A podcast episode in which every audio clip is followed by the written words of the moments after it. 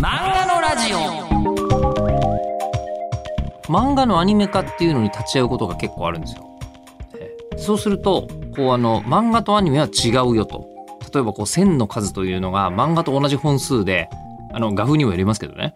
そのまんまアニメにしようとするとアニメーターさんたちが死んじゃうみたいなことがあったりして、まあ、そういうとこも違ったりするのですがえっ、とこれもこうあの漫画もいろいろありますけどこう写真を連続で配置するみたいな感じの方もいればそうするとそこにドラマが出る。でもそもそも頭の中にドラマがあってその中からこうあのなんですかねここのカットとこれが必要だからって言ってこう想像してあの漫画にしていらっしゃる方とこういろいろいらっしゃると思うんですけどもあのこう長田さんは、えー私は別にあのこう話として全然こうなんていうんですかねあの無駄がなくてシンプルでいいストーリーだなっていうふうに長田さんの作品を思うんですけども、えー一応あのご本人のおっしゃる通りにちょっと寄り添って聞かせていただこうと思いましてイラストと漫画の違いについてのあたり、えーお伺いしております。ってことで長田かなさん版第4回スタートです。あのそれでそのイラストを描くのが好きで,で、はいそしてそのなんかその時代の、はい。えー事物をこう描くのがはい。こうお好きとなったらはい。まあイラストでもいいわけはい。じゃないですか。あの描くだけなら。はい。でそして同時にあのこう先ほどからあんまりお話作るの得意じゃないって何度かはい。おっしゃってますけど、はい。となるとはい。それこそこう、まあ、きっかけの問題かもしれないですけどはい。アニメーションの背景描く人だったりとか。そういうあ、のお仕事っていうのも、はいまあ、世の中にはあったりするわけですけど、はい。あのそういう方じゃなくて、はい。漫画じゃないとっていう理由は何かあるんですか？漫画じゃないとというか、はい。漫画、ええちょっと難しいですね。うーん。いやまあ言い換えてしまうとなぜ漫画を描いていらっしゃるのかっていうことをなぜ漫画か。じゃあイラストと漫画だったらちょっと、あのーはっきりわか自分の中で分か？ってるんですけど、はい。イラストは難しいというか、一枚絵勝負なんですよ。はいこう一枚の絵。あの、私も表紙を描くのすごく大変なんですよ。え苦表手苦手なんですよ、表紙描くの。苦手意識があるんですか？あ同人誌書いてる頃からなんですけど、はいもう中のカットを表紙にしちゃったりとかするぐらい、あ別のものとしてあの作りたくない？表紙を描くカラカラーイラスト自体がすごい苦手なんですよね。あっていうななんていうんですかねイラストこの1枚だけの作品っていうのがすごくなんでしょうね。私にとってハードル高いんですよね。漫画だと一コマというかあのページ全体というかもう話全体というかななんて言うんでしょうかね。一コマだけのものじゃないというかうん。合わさっての総合というかなんかこうイラストと漫画って全然描き方違うと思ってるんですよ。うん。あのーよくね漫画描けるとイラスト描けると思われると思うんですけどちょっと違うと思ってて 私はイラスト苦手なんでなんで色紙描いてくださいとかあの特定イラスト描いてくださいがすごくあのうん。プレッシャー、大変あ だったりするんですよね。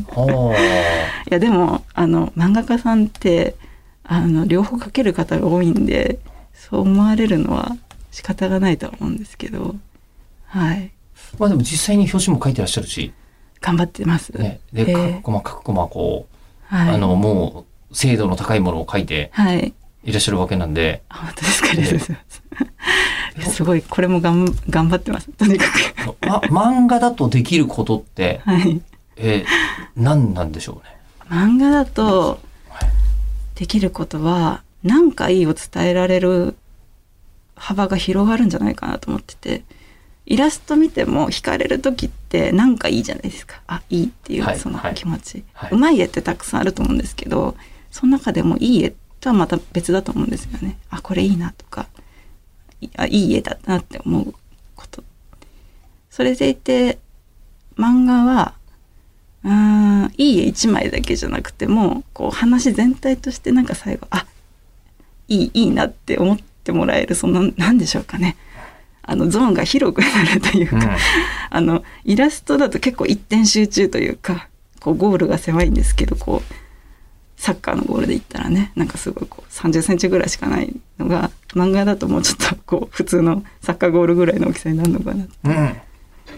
あの、思っててちょっと分かりにくいですいやね。、すいま僕せん、声優さんとはい。アナウンサーの違いかもしれないなってちょっと思いました。ああー、ええ。そうですね。それにそうですね。はいあの声優さんはね、一声でパーンってやった時に、はい。一声パンってすごい威力だなみたいなはい。のが出なきゃいけないですけど、うん我々はこう、全体的にもうちょっと流れ考えて、構成があって、こうで、こうで、こうで、はい。こうだよねっていうところをコントロールしながらなんかやってるんで、うんうんうんそれが、こうなん。か、違いかな、同じような感じかなっていう気がそうですねその感じと似てると思いますもちろんね、で、あの、はいもうパーンっていう一言がうまい上に構成もうまい人もいるの。あ それはと同じ。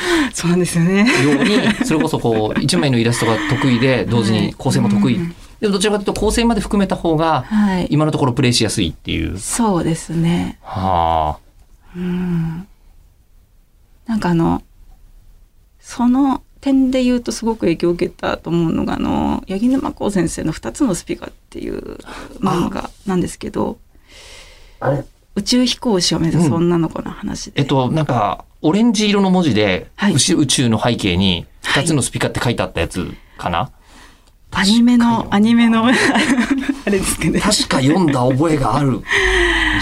あの漫画はその何回の繰り返しなんですよ。すごくあ。の確かに宇宙飛行士を目指す女の子っていう大きなテーマではあるんですけど淡々としてるんですね結構そのあの生活の感じとかたまに試験とかがあってあどうなっちゃうんだろうっていう感じもあ展開もあるんですけどその普段の友達とのやり取りとか気持ちのやり取りとかセリフモノローグがほとんどないシーンが多いんですよね気持ちのやり取りの時に。最後その会話をした後その女の子の顔だけが寂しそうな顔だけがこうバンって出てるとかそういうシーンが多くてこの子は何を思ってるのかなって思ったり読んだりあとその何かはっきりとは分かんないけどこのやり取りいいなとかああのこの話いいなって思う感じがすごくあったんであのこういうのをねやってみたいなっていうのもすごくあったと思うんで漫画っていう方法を多分取ってるんじゃないかなと。あの話をするのが私ね苦手なのであのその分私の感じるその人と人とのやり取りのなんかいいなって思う部分を漫画で伝えるっていうのもあの伝えたいなというかそういうやり取りって見てるとホッとするというか心洗われる時ってあるじゃないですか。うん なんかちゃんとしてる人って見てるとすごい心洗われるんですよ。なんかあの、うん私がそうじゃない部分あるんですけどいい人とかちゃんとしてるとかあのーいつも朗らかな人とかあの親切をし合う人たちとかそういう人たちの姿って見てるとすごく救われるところがあってあのーその感じも 漫画にもしたいなっていう。その私自身その結構ね漫画のそういう部分にも心が救われてきたところがあるので私も書くならそういうことを自分もできたらいいなと思ってるところもあったりでやっぱイラストっていうよりは漫画の方がそれは伝わりやすいのかな。っ昔あのこう吉田明美先生にはい。お話をお伺いすることが、吉田明美先生好きです。で吉田明美先生が、はい。えーその海町ダイアリーの時に、うんやっぱりいいですよね。ねではい。お伺いして、はい。であのなんていうんですかね不倫してるはい。お医者さんすらかっこいい、じゃないですか。ねあの、はい。ダメダメな人じゃない社会的なプロフィールだけでもその人が物語の中で見ると、うん。むしろそういう人すらかっこいいのはなんでかなっていう話をはい。直接聞いてみたら、はい。こうだといいないいなと思って書いてるとあおっしゃってたんですよ。なるほど。ええ。そういう人たちも、はい。あの、こう、かっこいい人格であってほしいみたいな。なるほど。ええ。という同じイズムがはい。終わりな感じが。あ本当ですか、ええ。恐れ多いですそんな。先生のお話を挙げていただいて。心根としてはそんな感じですよね。そうですね多分そうだと思います、はい。じゃあ、あの、それが、えっと、うまく出ないと、はい。とんでもない、その問題じゃないですか。まさにその感じをうまく出したくて、はい。作品作ってらっしゃるんだと思うんですけど、はい。そうなると、はい。一回目にこう書いた瞬間にもう完璧にできる時もあれば、何度かちょっと試行錯誤しないと、あの、その、ちょうどいいところにたどり着かないとか、あったりするんじゃないかとキャラのやりとりとかキャラの発言とか行動とかですか？どっちかというと絵ですかね。絵が。一番表情でっていうのはあの表情。前、えっ、と、いろんな漫画家さんがはい。目を最後に描くっていう方が、ああの、いると。目がすごい重要だからって、最後なんですか？だという方が多いっていう話を聞いたんですけど、へえ逆に、はい。福本信之先生はい。は、口を最後に描くんですね。ああ口の端っこがどういう表情になってるかで、で口は描いてる時は話しかけんなっていうふうに。すごい。言われると、福本漫画は口に表情はあるなと思う、思うわけです。ええ。そうでしょうね。今こう皆さんマスクしてると思いますけど結構どういう表情してるかって分かりにくかったりしますもんね。確かに。西洋人は特にそうだと思いますね。ああそれでね嫌ったりというかマスクすること自体をする気質があるって言いますよね。聞いたりもしましたが、ええあの、長田先生は、はい。その、ここに、はい。いや、実はめっちゃこう、精度を求めてるはい。というはい。ところっていうのは、なんかキャラクターだけじゃない気もするんですけど、制度はい。ですか？はい。制度。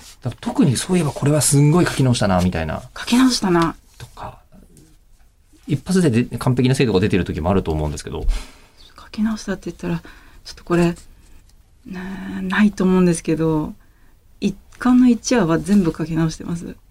連載の時え、丸ごと？丸ごと。話自体もネームから 書き直しちゃってて。単行本に収録されてるものは、ええそうなんです。よあ、そうなんですか？あのちょっとありえないと思うんですけどちょっとえ出版社さんのね方にあの頼んで、はい。ちょっとこれ1話これだとちょっと書き直させてもらえませんかって言って、はいちょっと収録の時に結構書き直したんですよ。ほとんどですね。ほとんど。こうやってるほとんど？そうですね。流れは一緒なんですけど、はい。ちょっとそのやりとりだとか、はい細かいところが、あの、結構変わってて。え？っていうのも、その、なんかちょっと1話書いてる時つかみきれてなかったんですよね。あの、この感じというか、登場人物の感じとかも、やりとりとかもないんですけど、その後の話を書いてるうちにだんだん分かってきて、そのキャラの感じというか、人となりというか、はい。言動というか、はい。動かしてみないと分かんない時があるんだなってこういう長期連載が初めてだったんで同じキャラクターで何話も何話もやるっていうだったんで今までその短編しか書いてなかったところであのーなんかこう一巻の1話から6話まで書いた上で1話見直したらちょっとこれ違うなって思っちゃって。はい。やり取りとか感じがなのでちょっと結構変わっててその雑誌だとかえーっとそのウェブの方ですかねで公開されてたのを読んでくださってた方の中にはちょっとだいぶ違ってますけど何かあったんですか？みたいなこと聞かれたことがありまして、はい、そういう理由でちょっと書き直させていただいてるんですけどその何かあった部分って、はい。例えばここっていうのはどこですか？いや流れ的には、はい。その一番初めの時からなんですけどそのいや細かいことを言うといろいろあるんですがなんかこう最初花がはい。応接間に通されて、ちょっと待っててねって言われた相手の応接間がすごく散らかってたんですよね。え最初に書いた時。あ、今一応単行本で言うと21ページ。そうですね。ここですね。そこはすごい片付いてるんですけど。はい。そこは散らかってて花がそれを片付けるっていうシーンがあるっていう片付けちゃってもう女中として働いちゃうっていうような流れでやってたんですけど。なん、あれ？ゼロンで読んでるのかな？雑誌の時そうだったんですよ。読ん、なんか言われると思い出す気がしますけど、そのなんかおっしゃっていただいてるの乗っかってるだけの 調子のいい人である可能性もあります。ごめんなさい。でも記憶はうっすらある気がする。そうですね。はい。ちょっとその辺だとか、はい。えーななんでって聞かれるとちょっと説明しにくいんですけどなんか違うなっていう違和感があったのでちょっと変えただけなんですけどいや、だけというより、はいなんでしょう、はい。あの、先生側が、はい。あの、単にだらしない人ではないって、だんだん作品を続けていくうちになっていった。それも大きかったですね。この人そんな散らかさないなって思っちゃうんだよねあ あと私の勝手なイメージなんですけどある程度裕福な家庭って片付いてるよなっていうイメージがちょっとあって。なんかこうねあのなんかテレビとかで見るお金持ちの家ってなんかこうシャシャンとしてるっていうかあの物が少ないっていうか生活感あんまないなみたいなっていうイメージもあったり、はい。ちょっとこのね家庭も当時としては中流、ん。上と上目というかねそういう家庭だと思うんで、っていうのが続けていくうちに、はい、書いてらっしゃるうちに、こう、ちゃんと腑に落ちて、はい、で、腑に落ちたら変えると。そうですね。ちょっとどうしてもその違和感がい一番にあったのでこれこのままにしちゃうとずっとちょっとこうモヤモヤしたまま続けちゃうなって思ったのでならちょっと直させてもらえないかなっていうことで直したっていうのはありましたね。ただそれって、はいあの、手間だし、はい編集さんからすると、はいあってなるんじゃないかないと。いやゼゼノさんすごく懐が広いというかやりたいですってお願いしたらやらせてくださるんですよ。あのこの花のデザインというか見た目もあんま主人公っぽくないと思うんですよ。あの言えばその学園もので言えば院長みたいなの 眼鏡でお下げでみたいな、はい。おでこ出しててっていう。あんまり漫画の主人公で眼鏡でお下げでおでこってないとは思うんですよ。そのメインヒロインみたいな。だけどこのデザインでいいっていうのも言ってくださったりとかあのそのすごく、あの時に、はいまずそれをプレゼンするというか、はい。編集さんと相談するということは、はい。もう、長田先生の中には、い。そのビジョンが先に浮かんでるわけそうですね。じゃないですか。はい。あの、もう、もう、そこにはもう、さっきからもう、まあ100%確実なのが、もう、マーケティングの余地はないじゃないですか。えあの出版社さんからえっと私の方から自分がはい。世間に対して、はい。うん今だったらやっぱりこう悪役令嬢かなみたいあなー。そういう、はい。あの脳の回り方が、はい。市場が求めてるものから作品を作るやり方だと思うんですけどそれは全くないですよねもうね。いや、うん。いや、そうですね。いや、でも、ちょこっと考えてると。ころ ところでは、あの、いそないから、ちょっと目立つんじゃないですかね。っていう。ああまあでもそういうことですよね。あでもそれはあのこの話の中でも何度か出てきてると思うんですけど、はい作品作る時は、はいこう〇〇みたいな漫画を作ろうって言ってやると大体良くないと。うんえー〇〇みたいじゃなくて〇〇の中では表現されてない価値観をはい。自分たちでちゃんと出すためにっていうふうにやんないとダメ。で、これを言い方変えると、しっかり否定することからスタートっていう、はあ。あの、某編集さんがいらっしゃいまして。それは、否定を。ええ、あの、ラジオとかでもそうだなと思って。ヒットしてる番組の真似して作るって絶対ダメで、あもう、うんうん他にはないやつ作ろうっていうんじゃないあ。と、大体ラジオもよろしくないっていうのもあるんですけど。っていうのも今思ってみればそうこじつけてるだけで私がただ単にこういう子が好きなんいやでそれでそれでそれで。す 大大前提だと思うんですけど。ええ、そのこう、メガネでお下げでおでこが出てる、実直な子みたいなのが、いやとはいってもあの今の担当さんとまた別の方だったんですけど、はい担当さんも「ちょっと眼鏡外しませんか?」とかいうお話はあったんですけどいやでも、かけておきたいです。もうあの結構ちょっと言うこと聞かないところがあるんで「いえ眼鏡は外しません」って言ってそのままなんで眼鏡かけてるのがいいかっていうのをすごい説明というかもう納得させてあの OK もらったところもあったと思うんですけどど、んな説明したんですかいや眼鏡の良さをねこうメガネの良さを良さを話しただけというか。どどういいんですか？よくない。ええわかりますよね。え？眼鏡いや、聞きたいです、聞きたいです。メガネがなぜいいのか。そんな私が言うまでもなくね。あ、言うまでもな言うまでもく。なく。うん。目割りしてれば2割 ,2 割増しという人もいるよね。うあん。ーいやー眼鏡一緒ないですか。メガネなんか何がいいって言われるとちょっとこうねすぐに言えないんですけど。昔ね、あの、なんだったっけな。あの、NHK にようこそを書いてらっしゃった、はい。えっ、と、作家さん。あの、滝本達彦さんが、えっ、と、エヴァンゲリオンを語る回かなんかで、テレビで言ってて、これ以上の説得力ないなって言って、えーなんでみんな綾波が好きなんですかって言ったら、もう綾波、だって綾波ですよって。えうん、もうこれ以上の言葉はないなっていうものを見て思った覚えがあうりますが、そうですね。はいだってメガネですよっていう、そうですねああそれは説得力あります。それこそが、それこそがでも理由なき否定ですからね。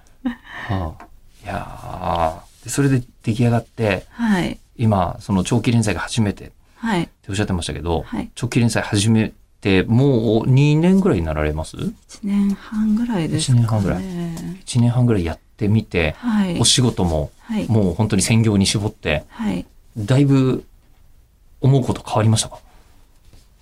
ええ思うことですか？え大変だなって。漫画家大変だなって思います。え。漫画家さんは楽はして、まあ、どなたも楽してると思わないですけど、仕事が多いなと思って。仕事が多い。結構あの、ね、今まで会社に任せっきりだったのね、あの、こうお金のことだったり。はい。自由業としての、はい。その、フリーランスとしてのいろんな管理もあるし、ええあああの、じゃあここで、ね、聞いてみましょうか。ああの、今までも、はいあの、この漫画のラジオ最後に、はい。ね、あの、漫画家さんが漫画を作るまでの工程で、はい。どれが一番お好きなのかと。はい。ね、今までにずっと聞いてくださっているということなんで、はいご存知だと思いますが、はいで。もなんか、おさ先生の場合は、はいもっと長いスパンで聞ける気がしました。うん一番初めのその取材ってとこも入るなと。はい。取材の前の資料集めとか、はい。えー取材資料集め、はい。で、えーこうネーム書いて、はい下書きして、ペン入れして、で、えーまあその納品して、はい雑誌に載ってるとこを眺めて、はい。なおかつファンレターとか届いて、はい。えー最後の最後は確定申告とか自分でするみたいな ことも全部含めて、はい。どこが一番好きですか？好き。好き度、好き度で言ったら、やっぱりこう取材のあ、段階が一番好きそこなんですね。ですね。取材というかもう半趣味なんで、はい。なんかこう、建物、文化財とか、資料館とか、あと最近はあの図書館とかで、あの昔の新聞とかのね、あのー縮尺版っていうんですか？縮刷版ですね。縮刷版。はいはいはい あれだとかを。借り出してもらって読んでたりとかするとマイクロフィルムでこうやって読んだりとかしてるわけですか？本になってるんですよあ、今そうなんだ。あ、そうありますね。はい両方ある。うん。あのそれ見たりすると面白いなっていう話作りは別として。あの、昭和初期の新聞とか？読んでて面白いなって。は思うんであその時が一番楽しいと思いますね。昭和初期の新聞の広告とかいっぱい見てらっしゃるそうな感じが？あ広告可愛いですよねデザインが。ああ、やっぱり思われますか？はい好きですねああのデザインの感じ。あとはニュースとかも見たりするわけですか？当時の。ニュース見ますけど、ええ。社会欄は本当わかんないですみたいな。ただえ。ただ大変そうだなというかあの大変な時代だなという。ねあのちょうど女中さんやってるその昭和9年なんかははい。ちょうどねあのドイツの方あドイロシアとかの方で、うん。あのもう本格的にね、ね先端が大変なことがあうんってっていうしょっちゅうその記事が一面にね出てたりとか。はいやっぱ戦争のことが書いてあるんでこのん漫画の中には全然そのねあの当時のことって書いてないんですけどあのその面ではね。戦争の方で、うん。あのーまあそれはちょっと今みたいに情報がすぐ届くっていう時代でもないので多分 C のこうこう一般のねあの生活をしてる方々は戦争やってるらしいよぐらいの感じだったんじゃないかなっていうのがあるので、そこら辺というかなんか あのななんて言うんでしょうかね。はい。あのあまりそっちの方は詳しく出さないように今のとこはしてますけど、まあ、出さないようにというよりも、はい。自分の書きたいものは今のところそこじゃない。そうですね。ちょっとえあれなんですけど、はい。などっちかっていうとやっぱ生活の方を書きたいのでまあ生活の中にもちょっとその戦争っていう影がね落ちるシーンがあるとは思うんですけどこの時代も調べたらねやっぱりこう東北の方であのー気温が夏場に気温がねすごく上がらない時期があって不作があったりとかしてっていうこともあったりあとは室町台風とかもですかねこの年、室戸台風か。すいませんか。室戸台風室戸岬の室とか。はいすごく大きい台風で、はいすごい災あの災害があったりとかで、ど。うんやっぱお米とかね農作物の値段がすごく上がってるっていうことも書いてあったりとか新聞にもそれがすごい出てて。まあでも今の私たちもそうだと思うんですけど今もねあと戦争をしてるっていうことはあっても私たちの生活ってあの続いてるじゃないですか。こう淡々と淡々とというかあのコロナもありますけど。でも多分100年後ぐらいにこの今の2022年頃見ると戦争やってるあのコロナという流行り病はある。なんか災害もある。地震もたくさんあるみたいなそういう結構大変な時代として100年後の人はみんな大変な思いをして苦しく生きてたのかもしれないって思われるような時代でもあるんじゃないかなと思うのと一緒で私も100年前のこの時代のこと見ててあ大変な時代だなってあのあんまり詳しく調べる前はそのイメージしかなかったんですけどでも調べれば調べるほどなんかこう新聞にその大変なのは載っててもなんか主婦の欄とか生活欄とかあってあのアリがいっぱい来て大変ですとかいう悩みが届いてたり、どうしたらいいでしょうかとかいうそういうねあの今と変わらないそのなんていうよく言うんでしょうかね社会とまた生活自分の個人の生活の場っていうののちょっと温度差って言ったらいいんですかね。なんかちょっとこう違いがある分生活うんだけを書くと、まあ、ちょっとこういう感じになるんじゃないかなっていうあの塩梅で漫画の方は書かせていただいてますけど すいません。ちょっと長くなっちゃった。分かりにくいんですけど。いやあの我々の,、はい。あのもう身の回りにもいろんなこと起きてるし、はい、えーでいろんなことでいろんなこと毎日してるわけじゃないですか、はい。僕だとラジオ出たりとかそうなんです先生だと漫いたりとか。ねはしてるんですけど本当の意味での最終成果物ってはい。生活なのかもしれないですね。あ最後の作品その人一人一人が、ああなるほど。ええ。ええ確かに成果物最後の。ああ。それ考えると私もうちょっとちゃんと生活しよう。いやいやいやいやいや。でそれで生活生活がどうなったかっていうのはまた 人によって違うという。ちゃんとご飯食べて決まった時間に寝て起きててしないとなんかなんかな後々思い返した時に後悔しそうですね。いやいや。何でも何を大切にしてるのかはそこでタイム分かるんだと最終的に生活で分かるんだろうなっていう気があちょっとしましたがでもただ一番初めの取材とかはい。下調べがお好きだとすると、はい。そこから先の工程ずっと大変ですか？大変です。ええちなみにあのここがはい。本当に特に大変できることならうーんパッてできたらいいのにと思う場所っていうのは？作画ですね。あー。絵描くのが本当に大変なんで苦手なんです。よ もうもう本当に。あ年車で済んだらいいって、電車で済んだらいいのに。これなんか漫画家さんみんな共通の共通のなんかポイントですね。うん。一部作業として映画描くのが好きっていう方もいらっしゃいましたけど。うん。いやじゃあ今日も、はい。あのものすごく大変な中、えーただあの昭和初期から建ってる建物がやたらと立ち並ぶとこもある、ええ本当にこの辺りというか、意外と東京の中心って多いですよね多いですね、うん。えデパートもですけど普通のビルなんかもねあ。あの古いもの多くてすごく作りが素敵だなと思いますけど、ーあれだって三越とかまんまじゃない？うん。そうだよね。ね。日本橋のとかね、うん。うん。隣のまあ GHQ がねまたちょっと、うん、いろいろ直ったりとかしてますけどね、までお越しいただきまして。いやいやお招きいただきありがとうございます。本当にあの呼んでいただいたことが 驚きだったんですけど。あいえこちらこそご無理を申しまして。いえいえいえいえ。ちょっとあの、まあ、今後ともあの頑張って書きますのでよろしくお願いいたします、ということで、えーはい。本日お越しいただいたのは長田香奈先生でございました。どうもありがとうございました、ありがとうございました。なんですか一番好きな工程はこう取材？新聞の縮刷版を読んでると楽しい。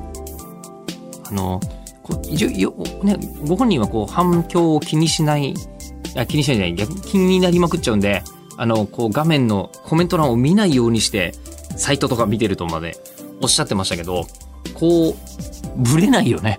ええ、いやなんか自分がこうその頃のあの時代が好きで縮刷版読んでるのが好きとなってもなかなかそこまでこだわりきれないと。いうふうに思いますがもう本当に重みがありますね。はい。さあということで、えー、長田香奈先生どうもありがとうございました。で、えー次回は今一番旬な方って言ってもいいんじゃないですかね。かぐや様は告らせたいと推しのこと、えー両方で世の中を席巻していると言っていいでしょう。あの赤坂赤先生にお話を聞いてみたいと思います。いや、すっげえ若いんですよね、赤坂先生ね。えーお楽しみに。